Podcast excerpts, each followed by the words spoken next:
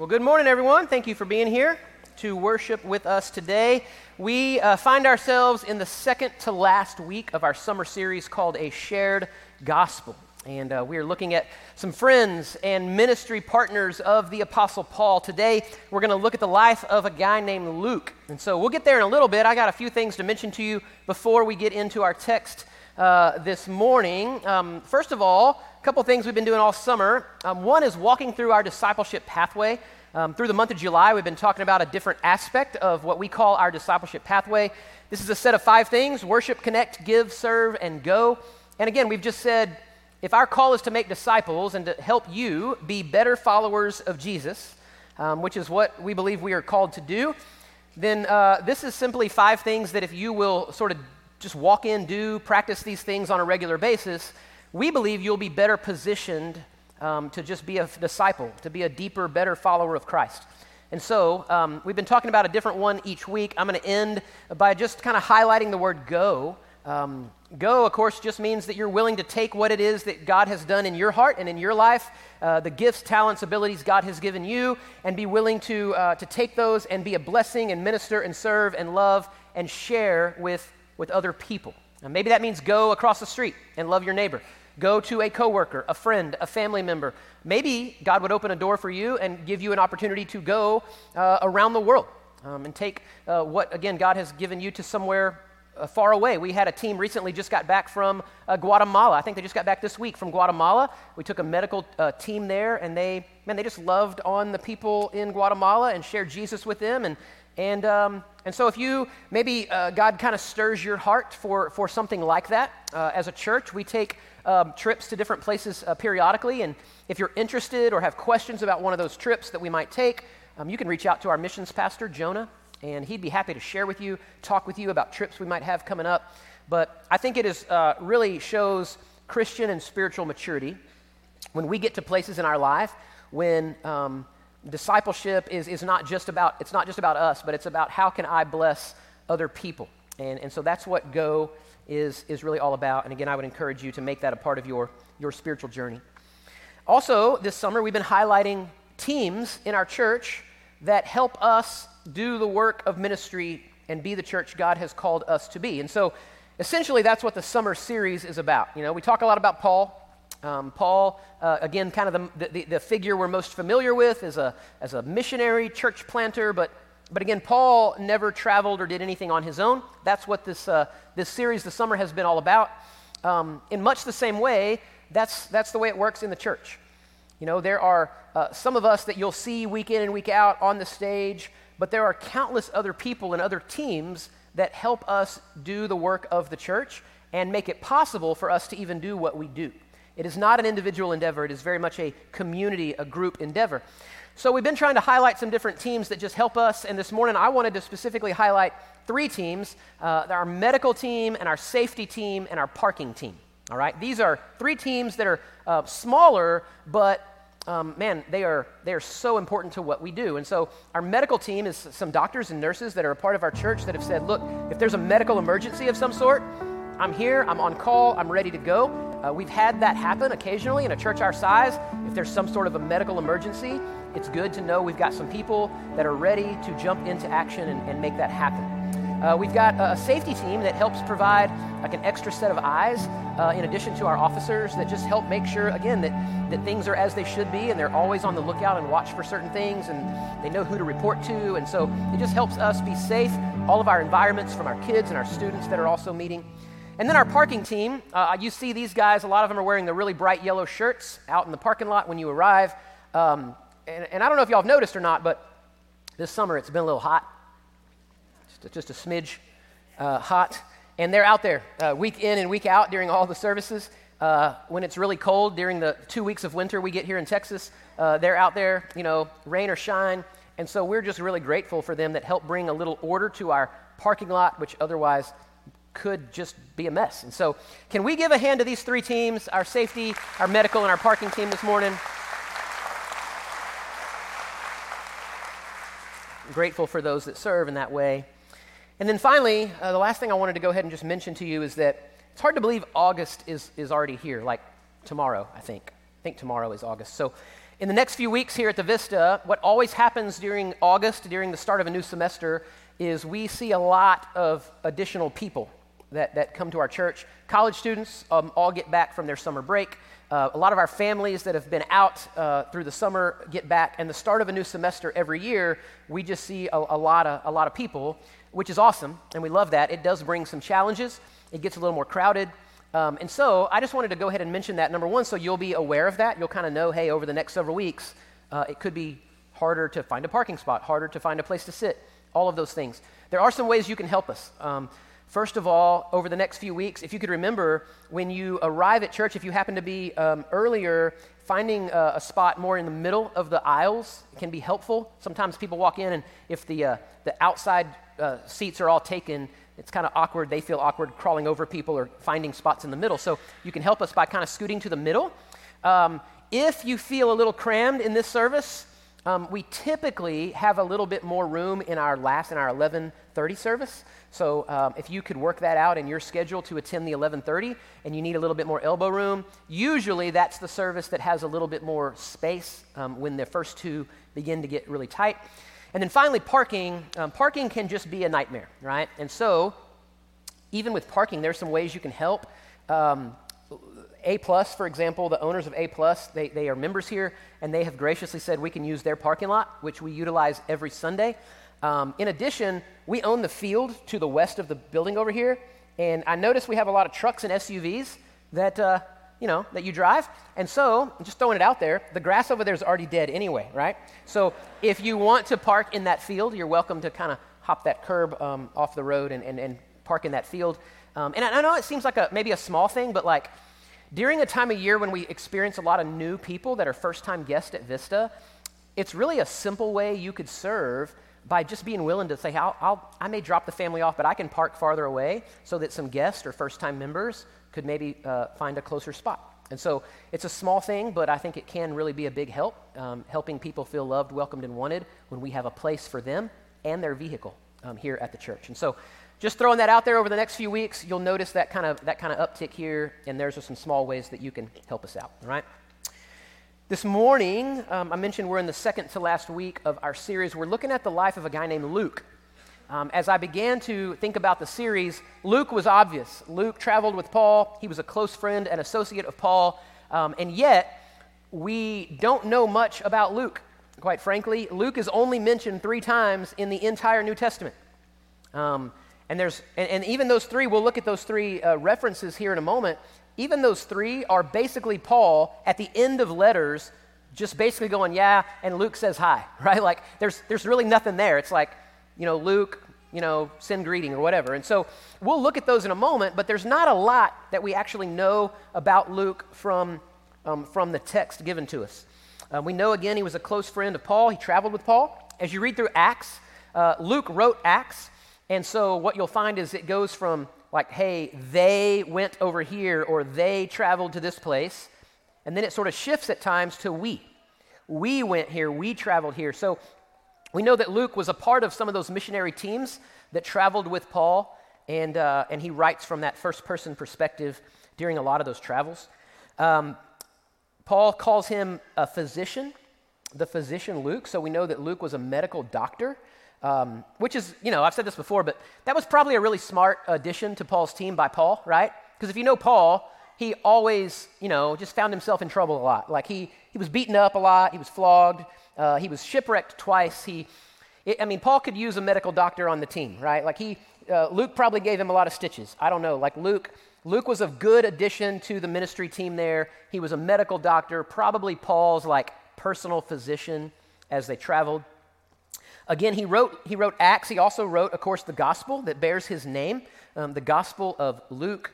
Um, and what's interesting is, you know, Paul technically wrote more books of the Bible. Paul wrote um, 13 or 14 books of the New Testament. There's a little bit of debate about Hebrews, whether Paul wrote Hebrews or somebody else wrote Hebrews. But either way, Paul wrote more books or more letters of the New Testament, but by volume, Luke actually wrote more of the New Testament than Paul did. Um, Luke wrote two of the larger books of the New Testament, the Gospel of Luke and Acts. So interesting, um, Luke actually wrote most of the, most of the New Testament. Um, We also know that he, um, he was the only Gentile author of Scripture that we know of. Um, so, again, and we'll talk about the significance of that um, in just a little bit, but he wrote from a little different perspective than, than some of the other authors wrote, um, as kind of an outsider, if you will. And really, we owe a lot of what we know about the early days of Christianity to Luke. Um, Acts covers the first three decades of, of Christianity, the, the, the birth of the church, the, the spread of this movement. And without Luke's writing Acts, we really wouldn't have a lot of information about the early church and how Christianity began to take root. It was really Luke that lets us in on all of that um, in the book in the book of Acts. And so we again we owe we owe a lot to Luke. Um, Luke was very highly educated as a physician and also a historian. Uh, he was intellectual. He paid attention to detail. You're going to see that in, in some of his writing, that he pays attention to, to detail uh, to a great de- degree. His, his gospel is by far the most literary of the four gospels. He was probably um, a man of some means um, as a doctor, and he, he apparently was able to kind of leave everything and travel with Paul, so he probably had some wealth. And again, um, his, his gospel account is unique. There are at least 40 episodes or events in Luke that are not covered in the other gospels. Um, the biggest example and where we see this is even in the birth, the birth narrative of Jesus. So, what we know is the Christmas story. Every year we have Advent, we talk about the birth of Christ, uh, the, the, manger, and, and, Mary and Joseph, and then the, the shepherds out in the field. And all the detail that we really know about the birth narrative comes from Luke. The other gospels don't cover, don't cover much of that. And so you just see a guy in Luke that, that really paid attention to detail. Um, that was really important to him as he, as he wrote. And uh, he covers some things the other gospels don't. And then finally, um, Luke addresses both his, his gospel and the book of Acts. They're addressed to a guy named Theophilus. And we really don't know much about Theophilus. Um, he addresses them to most excellent Theophilus. And so, most likely, it is a a Roman official of some sort. Um, most scholars believe that either Theophilus was a, a new believer, he had just begun to place his faith in Christ, and uh, he sort of tasked Luke with writing this account of the life of Jesus um, to help him grow in his own personal faith. Um, and, and some scholars believe that maybe Theophilus was not a believer, but he was a bit of a skeptic. He had heard some things about Jesus. He had heard his followers think he rose from the grave and that he performed miracles. But Theophilus didn't really know. And so Luke writes to um, help Theophilus um, learn some things about Jesus. And so he, he does the homework, does the research, and he, um, he presents this to, to Theophilus. And so it's very clear, though, even though it's addressed to Theophilus, the intent was that Luke and Acts um, are, a, are a two volume set, right? Um, uh, Luke is the, is the prequel, Acts is the sequel, and they are meant to be read to larger audiences even after Theophilus, all right? And so, what I want to do this morning, after just giving you some information there about Luke, is I want to just quickly look at the three places in the New Testament where we find Luke's name mentioned. And then I want to just, I want to just look at the beginning of, of both of his books. Um, just the first several verses of, of Luke and the first several verses of Acts. Because here's what I, I, think, even though we don't know a lot about Luke, I think Luke has a lot to tell us, Luke has a lot to teach us. And there are some things in writing these books that Luke really wants his, uh, his hearers, his readers, to know. And, uh, and so I want to I wanna share that with you this morning. Colossians chapter 4, verse 14 is the first place that we see Luke's name mentioned. Paul is writing at the end of his letter to the church in Colossae. In Colossians 4, verse 14, this is all it says Luke, the beloved physician, greets you, as does Demas. That's it. Like, not much there, right? Luke, Dr. Luke says hi. That is all it says, right? Um, a little bit to the right, we see Luke's name mentioned again at the end of 2 Timothy. Paul's wrapping up his letter to his dear friend Timothy. We looked at him earlier this summer. And uh, in, in 2 Timothy chapter 4, uh, beginning in verse 9, he's wrapping up and he says, Do your best to come to me soon. For Demas, in love with this present world, has deserted me and gone to Thessalonica. Crescens has gone to Galatia, Titus to Dalmatia, Luke alone is with me. Get Mark, bring him with you, for he is very useful to me for ministry. We looked at that verse weeks back when we talked about Mark. But Luke is mentioned there in passing as well. He's basically like, look, some guys that were working with me have gone other places. Luke is still here. Luke is still with me. And then one other place Luke is mentioned is over in the really small New Testament book of Philemon. In Philemon, verses 23 and 24, again, Paul's wrapping up a letter, and he just says, Epaphras, my fellow prisoner in Christ Jesus, sends you greetings, and so do Mark, Aristarchus, Demas, and Luke, my fellow workers. That's it. Just a list of some names that were working with Paul. So, literally, the only times Luke is mentioned are at the end of some letters, and his name is mentioned along with some others. That, that, is, that is it. And so, everything that we really um, know about him comes from either some, some stuff through history or as we read through the two books that he wrote. The two books that he wrote. And so, flip over with me if you want to Luke, the Gospel of Luke, chapter 1. Um, we'll throw these uh, up here on the screen as well. In Luke chapter 1, this is the way Dr. Luke begins the gospel that, that he wrote. He says, Inasmuch as many have undertaken to compile a narrative of the things that have been accomplished among us, just as those who from the beginning were eyewitnesses and ministers of the word have delivered them to us, it seemed good to me also, having followed all things closely for some time past, to write an orderly account for you, most excellent Theophilus, that you may have certainty concerning the things you have been taught. Um, again, so Theophilus had heard some things, been taught some things about Jesus, and Luke is writing to give him more clarity, give him more certainty about those things that he has heard. Okay? And then over in Acts chapter 1, uh, the, the sequel, Acts chapter 1, this is the way Luke begins the book of Acts. I'll read the first eight verses. He says, In the first book, O Theophilus, I have dealt with all that Jesus began to do and teach until the day when he was taken up, after he had given commands through the Holy Spirit to the apostles whom he had chosen. He presented himself alive to them after his suffering by many proofs, appearing to them during 40 days and speaking about the kingdom of God. And while staying with them, he ordered them not to depart from Jerusalem, but to wait for the promise of the Father, which he said, You heard from me. For John baptized with water, but you will be baptized with the Holy Spirit not many days from now. So, when they had come together, they asked him, Lord, will you at this time restore the kingdom to Israel? And he said to them, It is not for you to know the times or seasons that the Father has fixed by his own authority, but you will receive power when the Holy Spirit has come upon you. You will be my witnesses in Jerusalem and in all Judea and Samaria and to the end of the earth.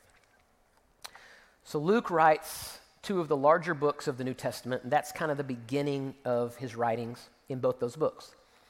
As I thought about the message this week and what can we say about Luke, I just kind of kept coming back to what is it that Luke really wants us to know?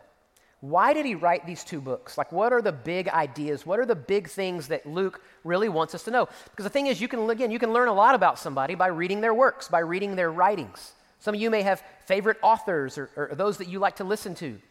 And you may not have ever met those people, but you can learn a lot about them by simply reading what they wrote. I think there are some things that Dr. Luke really wants us to know and to hold on to. The same things he was writing to Theophilus about. All right?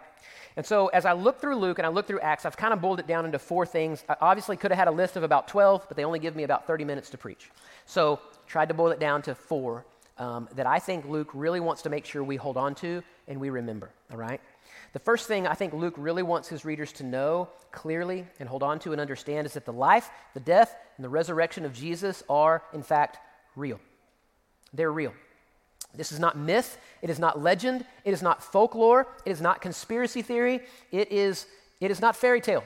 Um, it, is, it is indeed actual historical events. Luke, as a trained physician and historian, would have done the homework. He's done a lot of homework. He would have interviewed, and before writing the Gospel of Luke, he would have interviewed countless people um, in order to put this gospel together.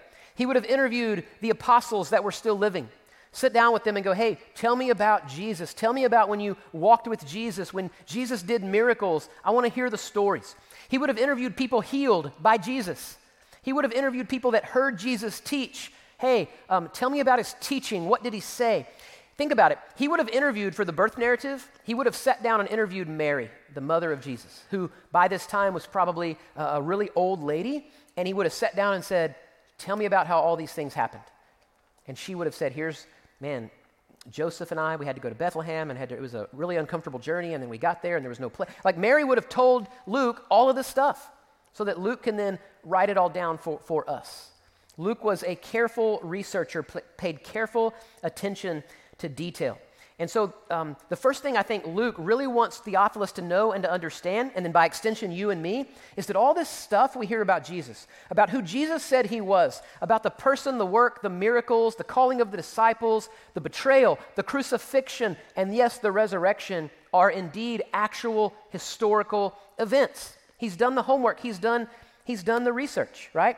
And I've always thought that he would have been uniquely qualified um, to talk about some of the elements of the life of Jesus. As a doctor, as a medical doctor, he would have been able to talk like the virgin birth, and he would have been able to talk through the sufferings, the crucifixion. You know, we, we talk at Easter how some people that don't want to believe Jesus rose from the grave, there's a lot of theories out there about what really happened. And so one of the big ones was uh, swoon theory, where people would say he didn't really die on the cross. Well, you have Dr. Luke talking about crucifixion going, no, he actually died on the cross, right? Um, r- resurrection, again, Luke would have been uniquely uh, qualified to understand the facts of the situation. And so Luke wants his readers to know and understand that the life, the death, the resurrection of Jesus are, in fact, 100% real. It's not fairy tale, it's not folklore, it's not made up, it's not conspiracy theory. He's done the work, he's done the research, highly intellectual, well thought through. Jesus is real. And, and so the, the lesson for you and me is this like, at some point in our lives, every one of us are going to have to answer the question who is Jesus to me? Who is Jesus to me? And a lot of people believe a lot of stuff about Jesus. You really can't deny the fact that he was an actual historical person that walked on, the, on, on earth. Um, that's really not a debate. But you have to answer the question more specifically who is he to me? Some people would say, oh, he was this good teacher. He did some cool stuff. He was a prophet. He was a, you know, whatever. Or was he really who he said he was? Was he the Messiah? Was he the Savior who went to a cross, died on a cross in your place for your sin, and then rose from the grave? Luke wants you to know that Jesus, his life, death, and his resurrection were indeed real historical fact. And he did the homework and the research necessary to prove that. The second thing Luke wants us to know is that the love and the forgiveness of Jesus are for all people. They're for all people. I mentioned that Luke, as far as we know, was the only Gentile author of Scripture. So Gentiles were outsiders, okay? They were outsiders. Luke was a Gentile author, which means he didn't have some like, um, you know, ulterior motive to prove the Jewish Messiah was the real savior. Like, he's an outsider and he writes his gospel to outsiders. I love the fact like Luke's gospel was specifically written to those that don't feel like they're in the right group, okay? Luke's gospel includes more of Jesus' interactions with outsiders, outcasts, tax collectors, sinners, um, sick and, and, and, and lame, uh, women and children. Like Luke's gospel shows um, more interactions with people that society would have, would have considered outsiders than any other gospel. And what Luke wants you to know is that Jesus, his love and his forgiveness at the cross is for everyone. It's for everyone. It doesn't matter who you are, it doesn't matter what you've done, it doesn't matter the skeletons in your closet, the, the baggage, it doesn't matter what deep, dark, secret sins are in your head. It, none of that, Luke would say, Jesus loves you, Jesus can forgive you, it, it is available to you. And I know there are people just I talk to people all the time that are like, I don't if people really knew what I did or who I was. Luke would say it doesn't matter. His grace, his forgiveness is sufficient for you. That's what Luke would say. It's for all people. It's not for some select group, it's not for some nationality, it's for everyone. It's for everyone. And I love that about Luke's gospel shows all these interactions Jesus' love and affinity for the broken and the hurting and the sinner and the tax collector and those that feel far from God. Luke was writing to them to go, He still loves you and He forgives you. So, man, the lesson for us is listen, I, I don't, I don't know where you're at this morning. I don't know what's going on in your heart and in your life. I don't know if you feel really close to God or you feel really far from God. I don't know if you feel like I've got some sin that nobody knows about, that I'm not even sure Jesus can forgive me. I want you to hear Dr. Luke this morning say, He loves you, He died for you, and His forgiveness is available to you. The third thing that I think Luke really wants his audience to know, um, I think as we flip over to Acts, he really wants the followers of Jesus to know that he has given us a very clear mission. Luke wants us to know that Jesus has given his followers a very clear mission. The language that he uses in the text in Acts is be my witnesses. And so I love this idea that, like, those of us that follow Jesus, we don't have to sort of sit around and like twiddle our thumbs and wonder what it is God wants us to do. Austin did a sermon not long ago about um, God's will for your life. And a lot of people get really stressed out and unnecessarily anxious about discovering God's will. Um, and, and listen, the Bible's, the Bible's pretty clear about what God wants us to be doing. It's not something we have to go out and search for and discover. Like, whatever you do for a living and wherever God takes you, this part is clear. Jesus, if you're a follower of His, He wants you to be a witness for Him. That's it.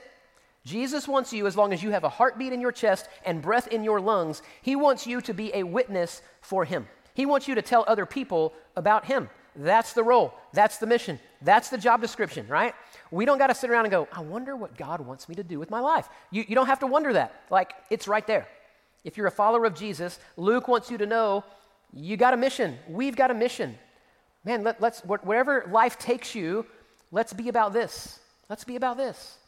Let's share the love and the grace and the forgiveness and the mercy of Christ with other people, right? And we talk about that all the time, but Luke wants us to know that. In light of the Gospel of Luke and all that Jesus did, now what? Well, he says, Be my witnesses. In Jerusalem starts where God's placed you Temple, Belton, Salado, wherever it is that you live. And then from there, again, God may open doors and provide opportunities for you to go other places to share the love of Christ. Luke wants us to know that he has given us a very clear mission. And then finally, um, this part is also both in Luke and Acts. Luke wants us to know that the Holy Spirit, the Holy Spirit is the one that empowers the followers of Jesus for the mission. So the Holy Spirit, I'm going to talk about the Holy Spirit for a minute. All you Baptists, don't get real nervous. Don't, like, don't get your, your, your, your, eye twitch and stuff. We start talking about the Holy Spirit. Um, it's okay, right? Part of, the, part of the Trinity, right? God the Father, God the Son, God the Holy Spirit. And I grew up in a church where we didn't talk a lot about the Holy Spirit, right? It made us nervous to talk about the Holy Spirit. So we talked about God the Father and God the Son, and we were like, yeah, and there's also the Spirit. We'll talk, we don't talk about him a whole lot, right? No, the Holy Spirit is a really important part of, of the life of a Christian, okay? And Luke wants you to know that. Dr. Luke mentions the Holy Spirit in his gospel more than all of the other gospels, Matthew, Mark, and John combined. He mentions the Holy Spirit. Um, in addition, the book of Acts mentions the Holy Spirit over 50 times. Um, I, I, read this week um, that, like, some, some believe that if you kind of break down the Bible, uh, we talk about the triune God, Father, Son, and Holy Spirit, that essentially the Old Testament is primarily about the Father the Son and the Spirit are mentioned. The Son and the Spirit are very much present, they're very much there, but it's a lot about the works of God the Father. Then you get into the Gospels. The Gospels are primarily about the Son, the works, the person and work of Jesus, the Son. The Father and the Spirit are there, they are mentioned, but it is primarily about the work of Jesus. Then you get into Acts, and Acts is primarily about the Holy Spirit. The Father and Son are present, they are mentioned, um, but it's primarily about the Holy Spirit. And so all together you have again the, the, triune god father son and holy spirit. And they're all um, uh, uh, they're all super important. Um, and, and, in particular luke wants you to know that the holy spirit is the one that empowers you to live the life and, and to accomplish the mission that god has given us.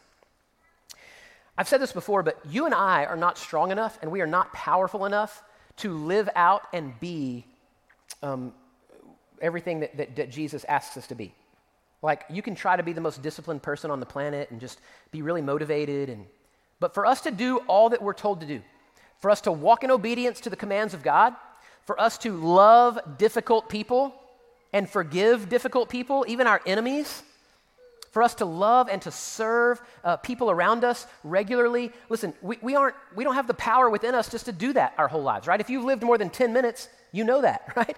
Like some of you have tried really, really hard and you're just like, I don't feel like I can do it. You can't do it on your own. That's why we need the Holy Spirit. he's going to say, look, the believer, those that place their faith in Jesus, we're given this gift, the gift of the Holy Spirit. And we are to live spirit filled, spirit led lives, just like Jesus. Just like Jesus. So, over in Luke's gospel, Luke talks about spirit filled, spirit filled, uh, spirit led life of Jesus. In fact, over and over and over again, he mentions the Holy Spirit. He's going to say that Jesus, first of all, was conceived by the power of the Holy Spirit. He's going to say that um, at his baptism, you remember the story, at his baptism, the Holy Spirit descends on him at the beginning of his, of his ministry there. Um, Luke tells us Jesus was filled with the Spirit, led by the Spirit. He taught by the power of the Holy Spirit. He healed others by the power of the Holy Spirit. He loved by the power of the Holy Spirit, prayed by the power of the Holy Spirit, and was raised from death to life by the power of the Holy Spirit, right? And then it says that the same power that was within Jesus to lead him and fill him is within inside of us. Isn't that awesome? Like, you and I, we're not asked to live this mission out on our own. We're not left to our own devices. We have the gift of the Holy Spirit of God at work inside of us, helping us live the life God calls us to live. Luke wants you to know that. Luke wants you to know that we get the power with which we do everything from the Holy Spirit of God. And so he mentions the Holy Spirit over and over and over and over and over again. I, I enjoy reading about different characters and I got real nervous when I, when I came across Luke because I was like, yeah, we're going to talk about Luke. And then I realized there's really just not much there about Luke. I'm like, how am I going to get a 30 minute sermon out of three verses? Um, and then I was just reminded of the fact that Luke actually has a lot to tell us, he has a lot to teach us. And I think Luke wants Theophilus, and by extension, you and me, to know that Jesus, his life, death, and resurrection are in fact real historical events. And you can trust it. He's done the homework, he's done the research, he's put in the detail. You can trust it. He wants us to know that the love and forgiveness of Jesus, no matter where you're at this morning, the love and forgiveness of Jesus extended at the cross are for you, for all people. He wants the church, he wants us to know that we have a clear mission. We have a clear mission um, uh, to, to live out, to be witnesses for Christ. Wherever this life takes you, be a witness for Jesus. And finally, remember that we have the power of the Holy Spirit living inside of us, indwelling us live by the power of the Spirit to do what God's called us to do. Let's pray together this morning. Father, we're so grateful today for the life of this man named Luke. We're grateful for this, this work that he put into writing two of the larger books in the New Testament so that we would know more about Jesus, we would know more about the church, we would know more about the Holy Spirit. So, Father, we just um, are grateful to be recipients of these works. So, Father, I pray today that Luke's life and Luke's message would be encouraging to us as followers of Jesus. First of all, God, there may be some here in this room who just feel very far from you today. And I pray that Luke, that Luke's writings would simply remind them that, that you are for them, that you love them, that you died for them, that you today, through Luke, might remind some people of your realness today. Lord, I pray for those that, that may be walking with you, that maybe Luke could just remind us that, that, you know, we have a clear mission, we have a clear purpose, we have a job that you've given us to do. And you've put us and placed us where we are for a reason and a purpose. And so I pray we would remember to live out that calling, to be witnesses for you wherever we are. And that, God, we'd remember that you give us the Holy Spirit. You give us this power inside of us to do that. So help us, Father, to live spirit filled, spirit led lives the way Jesus did. As we ask for this today in Jesus' name, amen.